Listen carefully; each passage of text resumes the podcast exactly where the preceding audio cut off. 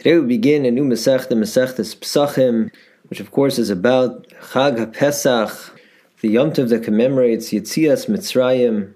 The placement of this Masechta immediately following Masechta Shabbos and Eruvin, which really go together, is a testament to the fact that the Chag of Pesach gets to the very foundation of Yahadus, of Ramuna, namely our belief that Hashem not only created the world and then rested on Shabbos, but that Hashem is the constant conductor of the world's affairs, both large and small. And this was Hashem's purpose in taking us out of Mitzrayim in the dramatic fashion that He did through the Makos, through Kriyas Yam Suf, to powerfully convey the message for all time that Hashem is the orchestrator of all affairs. Hence, the Makos and the Kriyas Yam Suf and all of the wondrous things that occurred during Yetzias Mitzrayim, it showed for all time that if Hashem wants something to happen that's totally against the so-called laws of nature, then that will happen. Indeed, the mitzvah to remember Yetzias Mitzrayim is embedded within the first of the Aser Dibros. The mitzvah to believe in Hashem doesn't say Anochi Hashem Elokecha, who created Shemayim Baretz, but it says, Anochi Hashem Elokecha Asher Sicha Me'eretz Mitzrayim. I am Hashem your God. In other words, believe, and I am Hashem your God who took you out of Mitzrayim. So we see that part and parcel of the most fundamental mitzvah of believing in Hashem is the belief that Hashem runs all the affairs of the world. And thus we find a disproportionate amount of mitzvahs that apply to Chag Pesach over all of the other Mo'adim, the mitzvahs of Chag Pesach form the topic of this Masechta. You will note that the Masechta is not called Pesach, but Pesachim, plural. Because Yom Tov explains that the plural Pesachim alludes to the halach of Pesach Sheni. And that is that, of course, in the time of the Beis Mikdash, the nation on Erev Pesach on the 14th of Nisan brought korban Pesach. The Torah says if a person was unable to bring the korban due to being in a state of ritual impurity, or because the person couldn't make it to the base of Hamikdash area in time, that he brings a Pesach Sheni, he brings a makeup from Pesach, if you will, a month later on the 14th of Iyar. Hence, uh, Masechta is called Pesachim, Pesach Rishon, the standard time, I bring Korban Pesach on the 14th of Nisan, Pesach Sheni, for those who have to make it up, they bring that on the 14th of Iyar. The Meiri explains that in the days of the Gaonim, this Masechta was actually divided into two. There was Masechtas Pesach Rishon and Masechtas Pesach Sheni. Masechtas Pesach Rishon consisted of chapters 1 through 4 plus chapter 10, which discuss the laws of Pesach that are still applicable even without the Beis Hamikdash, namely the prohibition not to have chametz and the mitzvah to have matzah and maror and all the mitzvahs we perform at the Seder. And Masechtas Pesach Sheni consisted of chapters 5 through 9 of our Masechta, which discuss the laws of korban Pesach. The Masechta begins with a discussion of the mitzvah of Bedikas Chametz, the mitzvah of searching for the Chametz. So, basic understanding of this mitzvah you know, requires us to first go to the severe prohibition in the pasuk that says "Velo ye'achel chametz." Tar says in Bo that throughout Chag Pesach you shall not eat chametz. That is, you shall not eat a leavened product of the five major grains, for example, wheat, but mix your wheat flour with water and let that rise to the point that's considered as leavened, then that's chametz. If a person eats a kazayis of that on Pesach, Torah says, Yisrael, then he's liable to the severe punishment of kares, which is essentially death from Shemayim. If it happened inadvertently, then he would bring a korban chatos.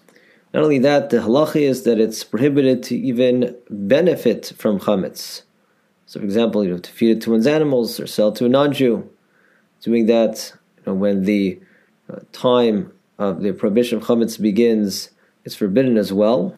Consuming chametz is only punishable with kares if somebody who does it deliberately on Chag Pesach itself, meaning starting from uh, nightfall of the 15th of Nisan you know, the night before the 15th in halacha that already is considered the 15th, that's when the Isser Karetz of Chametz begins. But Chazal Darshan from the Pasuk, there already is a prohibition of Chametz starting from midday of the 14th of Nisan. But Chazal Darshan from the Pasuk in Parshas Re'eh it says, V'zavachta Pesach Lashem, should slaughter Korban Pesach for Hashem. So that's of course Erev Pesach, the 14th of Nisan. And then it says, Lo Sochel Olav Chametz. The Pasuk implies that already at that time, the time of offering Korban Pesach, the 14th of Nisan, you shall not eat Chametz.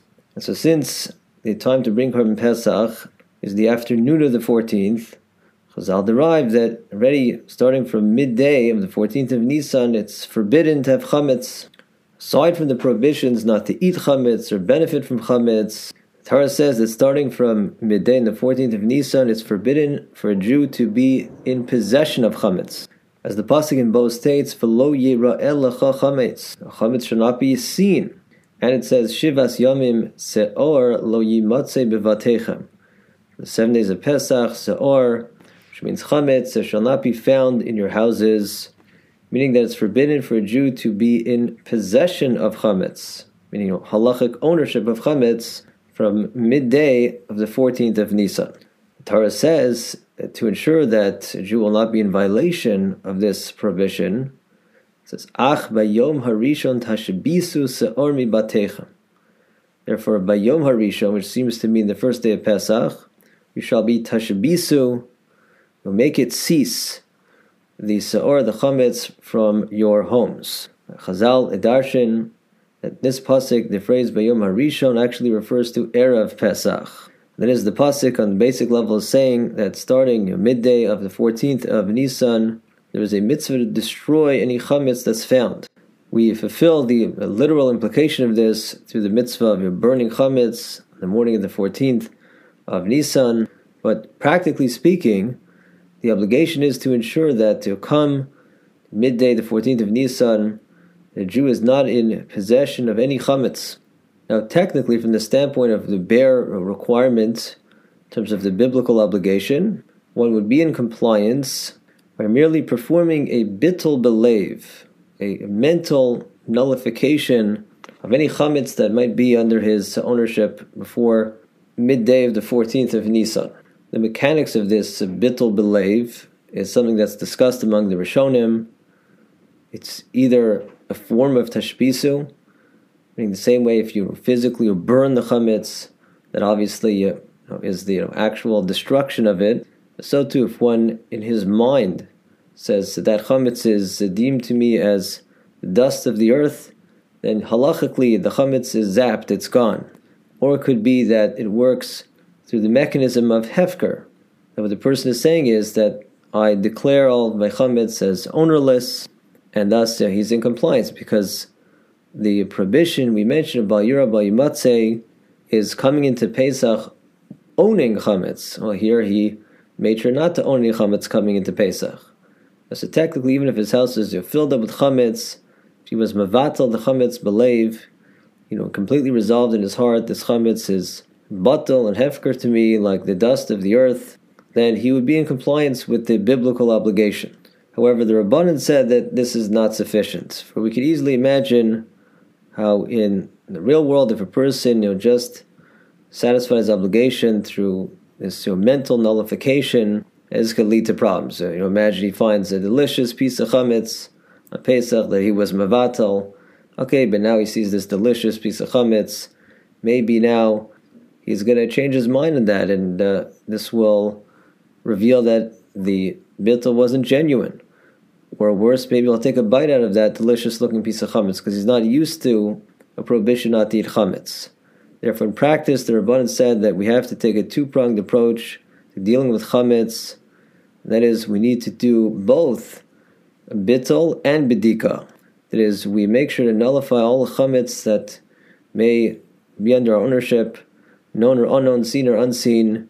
We also physically conduct a bedika. Specifically, we do a thorough search of all places where it's plausible.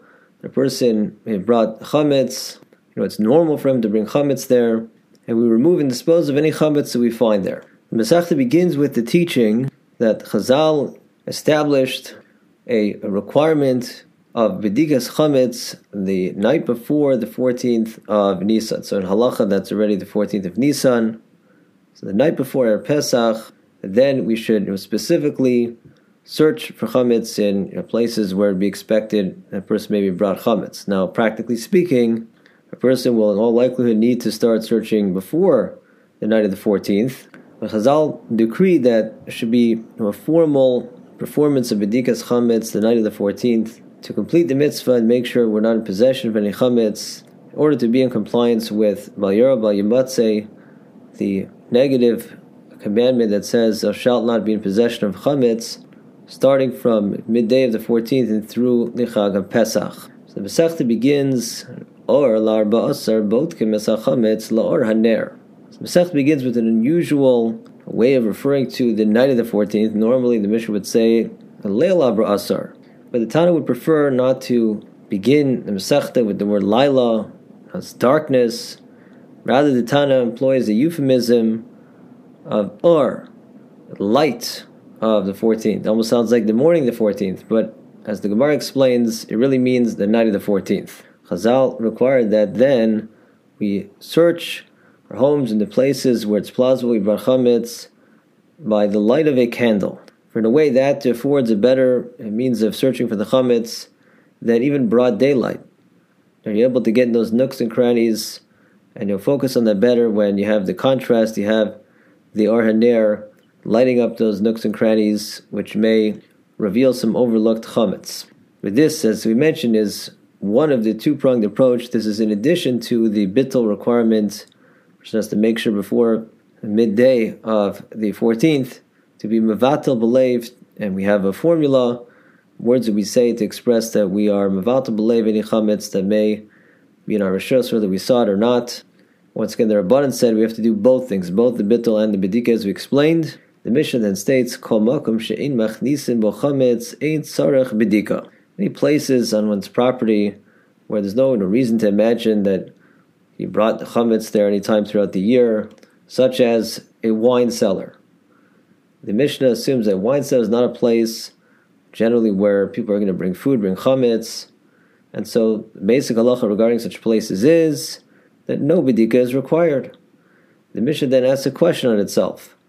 Velama Amru. Why then did they say, in apparent reference to an earlier Mishnaic teaching, that one actually should perform a Bedikas Chametz among the two shuros, literally rows, we'll see exactly what it means. It'll be the Spir Besham Yasilal. It basically means a person should check a portion, know, part of the front section of his stacks of barrels of wine in the wine cellar to make sure there's no chametz there. So doesn't that contradict? We just stated here that if in all likelihood chametz was not brought there, there's no requirement to check it for chametz. The Mishnah answers that that teaching, indicating there is some kind of a requirement of bedikas chametz in a wine cellar, refers to makom shemachnisim chametz, a type of wine cellar where it actually is conceivable that some chametz ended up there. For example, it's a wine cellar that the butler will he'll go to to fetch some wine in the middle of a meal. That wasn't uncommon for for the butler, the waiter, to grab some bites to eat. You know, as he's working, when he's not, you know, at the table there, he take a little bit of food with him and eat that. So it's conceivable that maybe he took some chametz in hand, and took a roll or something with him as he was going to fetch some more wine when they needed a refill in the middle of the meal. So the Mishnah is acknowledging that okay, if that's the case, if there's a reason to believe that chametz was brought in the wine cellar, then there indeed will be this requirement to inspect the so-called shtei shuros, the two rows. We'll see it's not exactly rows according to Beis Shammai of the uh, stacks of barrels of wine in the cellar. The Mishnah presents dispute Beis Shammai Hillel regarding the definition of the shtei shuros. What does this mean exactly? That he has to check the two shuros Shammai Omer Shammai says, what does it mean? Kol. It means the entire front layer of this uh, kind of box of stacked barrels and the entire top layer. So imagine a person you know fills up his cellar with barrels of wine, begins by you know setting up a bunch of rows, then another set of rows on top of that, and another and another, until there's a whole cube formed by these sets of rows, so one on top of another. So Beis Shammai says if it could be they brought some bread in there, the requirement is to check the entire front you know, surface of this cube. So we're talking about all the rows you're stacked up that would you know, face the person as he enters the wine cellar, plus the entire top layer of the cube. So meaning from the front of the cellar to the back of the cellar, that top portion checks all those as well to make sure there's no chametz there, and then that satisfies the obligation. Doesn't have to start you know, taking apart the whole cube. For there's basically no chance that the chametz would have been brought there. But as usual, Beis Hillel is more lenient. Beis Hillel omrim shtei shuras hachitzono shehina valyonos. Beis Hillel says all that's required is to check the two uh, rows, and Beis Hillel literally means rows. They're closest to the top, meaning Beis Hillel rules you don't have to even check all of the rows you know, stacked up nearest the front of the cellar. Right? You could just check the two rows of the you know, front section of this cube that are closest to the ceiling, and that's enough. If you have, you know, a sefer and you can see a diagram of this, that'd be very helpful. But essentially, Beis Hillel is saying it's literally just two rows. It's not even an entire face of this uh, cube of stacks of rows of barrels. For the just uh, two rows, You're starting from the top at the front, the one you know closest to the ceiling, and then a row below that. That's the way Rav in the Gemara explains Beis Hillel's opinion.